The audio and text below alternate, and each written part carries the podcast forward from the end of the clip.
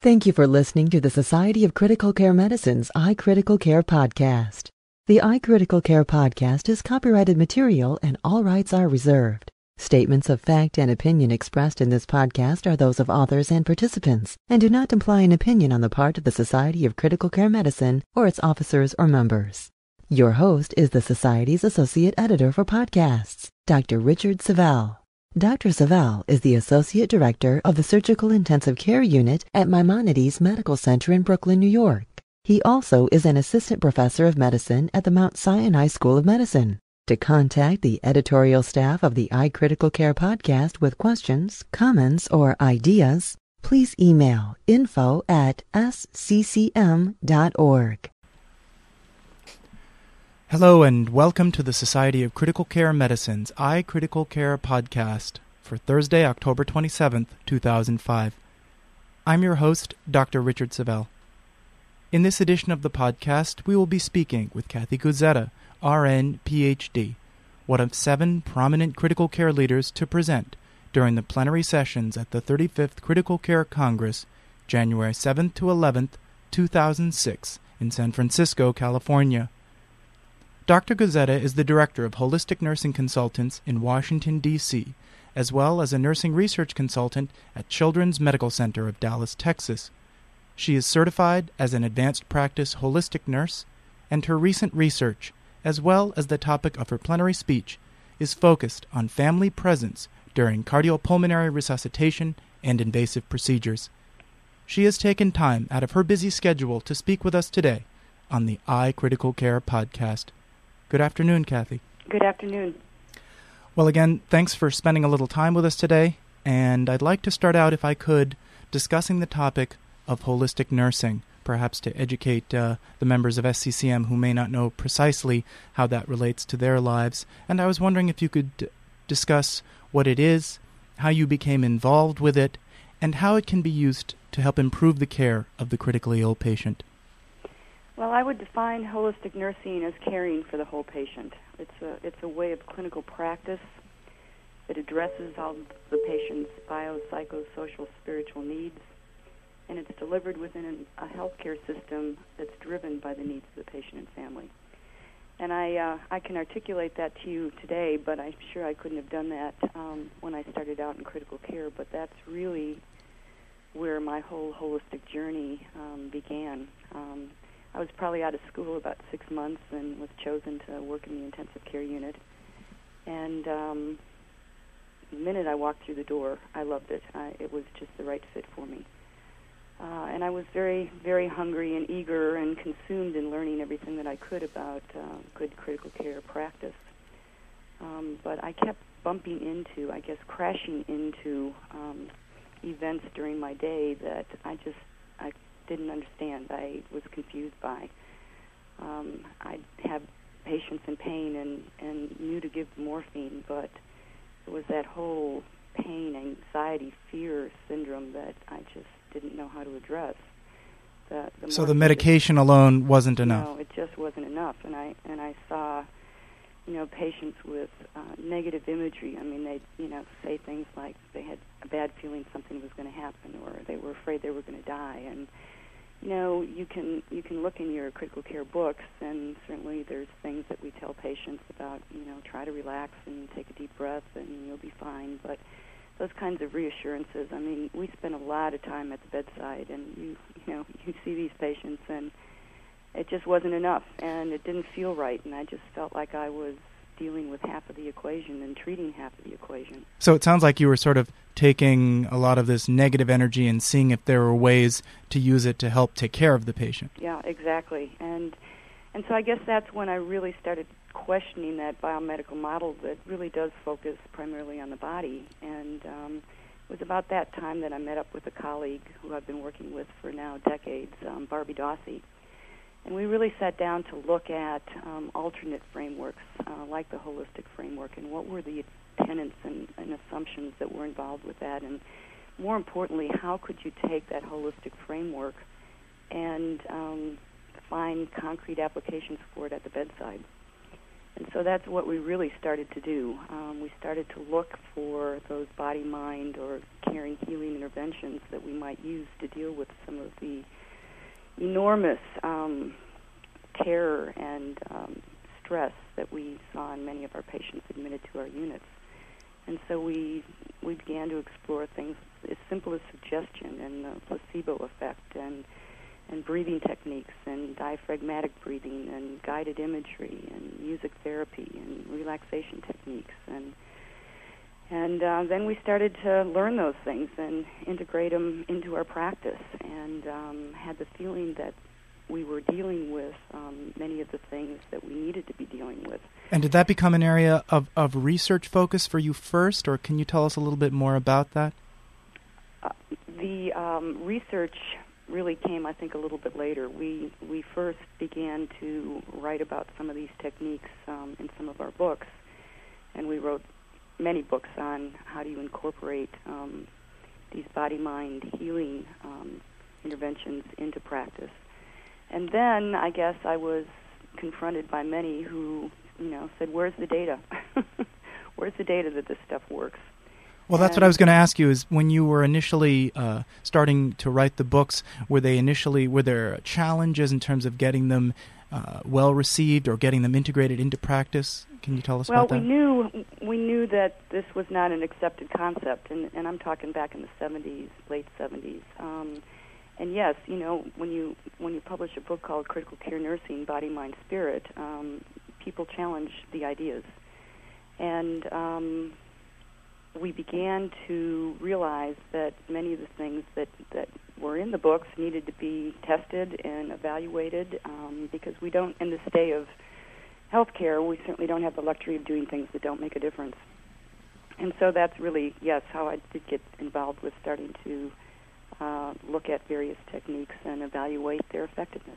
And can you tell uh, tell us what are some of the things that are part of holistic nursing that are used uh, or that you strongly recommend could be integrated easily or as a first step towards that in the intensive care unit, or is it difficult for you to do that because it's really an entire approach, or how would you how would you share that? Well, I think we have many approaches, and um, not all approaches work for all patients, and some approaches are more technical and, and involve more certification. For example, if we have so much equipment in the intensive care unit that could be actually used as biofeedback equipment, but um, to do biofeedback, um, one needs to get certified and have additional training.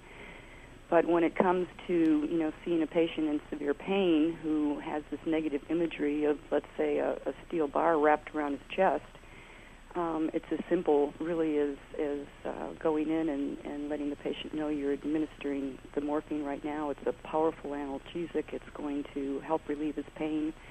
But oh, by the way, there's some things that he can do. He can do to to help um, the morphine to work. Let's let's talk about uh, slowing down the breathing a little bit. Let's talk about doing some diaphragmatic breathing. Let's talk about imaging those molecules of morphine going to the heart and unwrapping that steel bar uh, until that steel bar just melts away. And, uh, you know, that's the kind of thing when nurses say to me, I don't have the time to do that, um, what I just um, explained to you doesn't take any more time than going in and, and pushing morphine in the first place. It's just a different way of approaching it. Um, and certainly talking about breathing and, and relaxing and, and uh, and suggesting that the morphine is powerful and suggesting a positive image of this bar melting away. Those are all techniques that people don't need to go back to school for. They just you know need to think about how how can they do that on a day-to-day basis. And do you integrate that um, in from the intensive care unit standpoint, uh, working with families at all, uh, separate from from our next topic in terms of family presence? But are there other areas where working with families in a holistic way would be considered uh, holistic nursing? Well, certainly the the whole idea of holistic nursing is that it's driven by both the patient uh, and the family. And in many cases, um, I've had families in the room with me when I was actually doing some of the guided imagery or the head to toe relaxation techniques, and and they can actually, you know, um, see it role modeled. And I encourage families to work with with their own loved ones in, in doing some of the things that we teach them. And in terms of um, it sounds like some of these imaging techniques would be better. For example, you mentioned uh, prior to surgery. Um, are you able to work with some patients and their families to teach patients how to do some of these techniques prior to surgery? Well, let, let me give you an example of um, a patient who told me that he was scared to death about going for his cardiac catheterization the next day. And um, you know, I really listen to that now. When I when I hear that, um, it's serious stuff. And so um, I told him that that I could give him some tools to help him cope better with that and get through the experience of the catheterization the next day. And I said, but tell me first, where's a where's a place you really like to go and relax? And he said, oh, that's easy. I have a little fishing um, cabin up in uh, Canada. And he said, I just love to go there with my brother and fish. So um, I did some deep breathing with him, just a few minutes, a little head to toe relaxation, and I suggested to him that the next morning when he gets on the cardiac cath table, that he really go back to Canada and go fishing. And I, you know, laid down some suggestions of uh, arriving at the cabin and, and looking at uh, the trees and the animals playing and walking towards the pond and setting up his fishing gear and, and going fishing. And um, I told him I wanted him to practice that tonight before he went to bed, and again in the morning when he got up, knowing that uh, he was going to find out some important information about um, how doctors and nurses and uh, would be dealing with his illness in the future.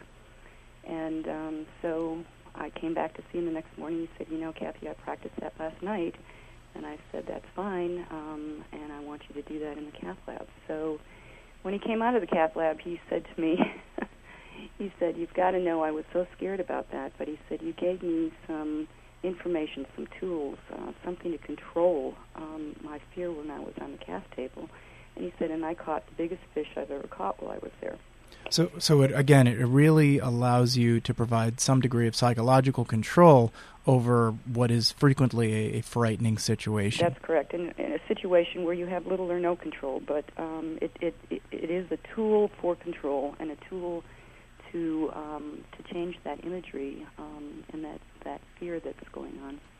Are there any particular websites that you might recommend or resources for clinicians that might be interested in learning more about holistic nursing as part of their intensive care unit? Well, one of the things that's very exciting, of course, is that the National Institutes of Health have um, established the National Center for Complementary and Alternative Therapies, and uh, you can get to that site by just going to nih.gov. Uh, and many, many of those body mind techniques, as well as other um, alternative and complementary therapies, um, are are being um, researched right now at, at about 18 research centers across the country. Uh, in addition, we have a, an amazing organization, the American Holistic Nursing Association. Uh, the website is ahna.org. And uh, they have set up a core curriculum, the standards for holistic nursing, um, which really goes across all subspecialties. It, it, you can apply it in critical care, in emergency room, in surgery, in medicine, in pediatrics. Um, but they really have established what is it, um, w- what are those standards for uh, a holistic nurse, um, and what what is the content of that information for a holistic nurse. Well, you know, our, our, critically ill patients need every possible venue to help improve their outcomes, and I think that uh, this is an important one. And along those lines, um, you know, as we discussed before, you're going to be giving a plenary speech on the concept of family presence during cardiopulmonary resuscitation as well as during invasive procedures. And I thought we'd use the remainder of our time here today to really sort of introduce this concept. Which um, I would guess, to say the least, is, is controversial but very important and certainly does have a body of literature surrounding it. And I was wondering if you could take a little time to introduce uh, the concept of family presence during CPR and perhaps describe how you again got involved with that, perhaps discussing some of the challenges that you met along the way. Well, that's been a very, very interesting journey for me, uh, and, and, it was really about uh, oh, the beginning, uh, 1990s, maybe 93, um, that I was working at um, Parkland Memorial Hospital in Dallas, and um, my primary job there was as a research mentor and so I was dealing with nurses who had exquisite clinical problems um, that they dealt with uh, with patients. Um, many many of them were expert nurses, but all were novices in terms of um, their research background. And um, one day, shortly after I had arrived, uh, a nurse by the name of Theresa Meyers came in to see me, and she told me about an incident that had happened the day before about bringing the family in to the bedside of a 14-year-old um, child. Uh, he had fallen out of a tree. He had sustained severe abdominal trauma, and um, the family desperately wanted to get in uh, to see the child. And of course, at that time, the child was being resuscitated. Uh, she was able uh, to get permission to bring the family in, and did. Um, the family was thankful, but following that event, um, people were not happy with what had happened, and there was, you know, talk that she might lose her job. Um, people asked her who did she think she was doing something like that because that's not what we do. And um, and I said to her, Theresa, why did you do that? And she looked me straight in the eye and she said, because it was the right thing to do for this family.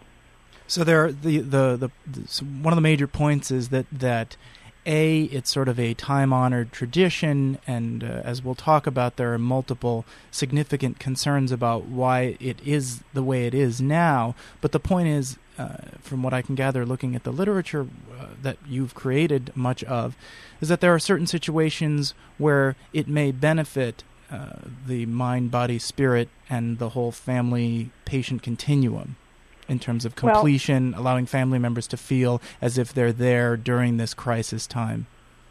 Yes, yes, I think that's exactly right. And I, you know, when I was thinking about it, I thought, what could be more holistic than facilitating a family being together if they wanted to be? Um, and and certainly in my education, I'm sure in yours, I, I know across the country that it, it's kind of the unwritten rule that during this kind of crisis, um, certainly during a, a major resuscitation, families aren't allowed at the bedside uh, and you know what are the what are the reasons for that? And I, I think a lot of those are are ones that we as providers self-impose. We we say that it's it's a horrific event. It's it's such an emotional event that um, you know that's not good for families and and uh, families might lose control at the bedside and um, if they do patient care could be interrupted and certainly I think of um, of all the fears or concerns that we have about bringing families in, that probably is the number one concern, and it, and it should be. Um, we don't want families in there that are interrupting a resuscitation. Um, but about the same time that we were we were doing um, or thinking about trying to set up a family presence program at Parkland, um, the Emergency Nurses Association came out with a position statement on family presence um, and guidelines on how to do it. And um, as we were, you know, slogging along trying to set up our own program, um, the guidelines were very helpful to us because it, it's clear that family presence is not an expectation. That is to say, if you were to set it up at your hospital tomorrow, you would not expect all families would want to be at the bedside during some of these events. So, number one, it's an option. Uh, it's not an expectation. And number two, the way the guidelines are set up, it's not a haphazard situation. Um, the, the guidelines are set up such that a family facilitator is involved with the family um, and assesses the family to be sure that they're appropriate candidates to bring it bedside, um, that they have some emotional coping going on, that they're not out of control or they're not combative or they're not, you know, on on drugs or whatever. Um, and uh, the family facilitator helps prepare that family for the, the bedside. Um, many of the families that have been in um, in the studies that we've done have have told us how important it was to be there, how important it was for them to see that everything possible was done, how important it was that they could, you know, touch a toe or touch a finger or pray at the bedside, or in some cases um, provide the, um, the physicians and nurses in the room with uh, important health care information. So the families feel actually when they're in there that they've got uh, an active role to play. And it and th- there were two two other points I wanted to bring up. One was it sounds like choosing the person that becomes the facilitator is a pretty critical uh, choice. You have to have somebody who can have the right temperament for that kind of a what must be a very very difficult job. Uh, well, that's that. correct. That's correct. And when we um, when we actually set up the program at Parkland, Um, we trained everybody. I mean, uh, we trained all of the, the nurses. Um, we we were um, we trained the physicians in terms of the guidelines. But in addition, we have social workers and child life specialists, and these were folks who routinely dealt with um, critically ill patients or emergency department patients and and serious crisis. Um, and they were all trained in the guidelines, so that many times there may be a nurse as a family facilitator, or it could be a social worker or a child life specialist. And um, one of the other questions I had was uh, I know some of the guidelines recommend to uh, wait until some of the initial invasive procedures are done before allowing the family to come in. And I was just wondering, uh, since you have a lot of experience with this, what are your, are your thoughts on those particular uh, recommendations, or do you not feel that that is critical? I, I'm, I'm not sure that it is critical. Um, I think the the most important thing would be to, um, and, and this is difficult, more difficult in the emergency department than sometimes it is in critical care because you haven't, um, you don't know the family, and so in a very short time, um, in discussing uh, with the family what's going on, you need to you need to really assess how the the family's reacting to the information. And so, very quickly, a decision needs to be made: is this uh, family member an appropriate candidate uh, or not? And um, I, I'm not sure that you know that waiting for any specific time, uh, let's say uh, after the endotracheal tube is inserted, is you know the right time. I, I don't know that that's a consideration. I think that that falls back on what we think is you know going to be too terrific or too traumatic and too horrific for um, families to see. One of the other uh, stories that I think is really important to try and share with the members of SCCM that I've found uh, very exciting to hear from you was that the, the concerns that you met when you were trying to get this implemented were concerns about increased in, in lawsuits, that there would be interference at the bedside, that there would be psychological trauma to the families, and concerns about, uh, I guess, confidentiality. And and uh, you were mentioning uh, previously that it wasn't until you were able to actually get the data that you were able to show that these really were not as significant issues as as people thought beforehand. Well, I think um, I, I think that was the initial concern, particularly when there wasn't any research um, about those kinds of outcomes, and and you can you can almost have a laundry list of what as a physician or a nurse what your concerns might be. But um, as we did our research and as others have done their research, um, all of those concerns that you just mentioned are not established uh, by any research study. In fact, um, the majority of studies that have uh, actually looked at actual family presence events, not not a hypothetical, not you know, let's think about the family being present at the bedside and what are your concerns, but what are your experiences with having families at the bedside? What what what have you seen in terms of um, benefits and problems? And as the time went on and data is collected, um, we found out that families were not interfering with patient care, and that's primarily be- because again we were doing that assessment, doing that screening, and we simply weren't going to bring in families that were out of control and would interfere with care. And I wanted to ask you uh, another important question. And again, as we've discussed before, uh, assessing this literature, there really seem to be uh, groups that tend to have different perspectives on this. Uh, doctors early in their training and doctors who've been out for a while. Uh, the perspectives of the nurse compared with the perspective of a physician, an adult clinician versus a pediatrician. And I saw in some studies that even different geographies, different areas of the country tend to have different, uh, tended to have different perspectives on this. And I was wondering uh, if are there future planned studies that you are involved in or that you are aware of that are trying to uh, pick this apart to deal with each of these problems and try and show that these should not be barriers to family presence? Well, you're you're absolutely correct. There's been and there's been a um, many studies actually that have shown the differences in level of support for family presence um, between nurses and physicians, and particularly physicians with um, limited clinical experience. I suspect some of that has to do with the comfort level of having families in um, when you're not comfortable, perhaps, with your own clinical skills. Um, I guess the real my big question about that would be the so what issue. Um, if if those are barriers, um, are those going to be significant barriers in meeting the body, mind, spirit needs of patient and families?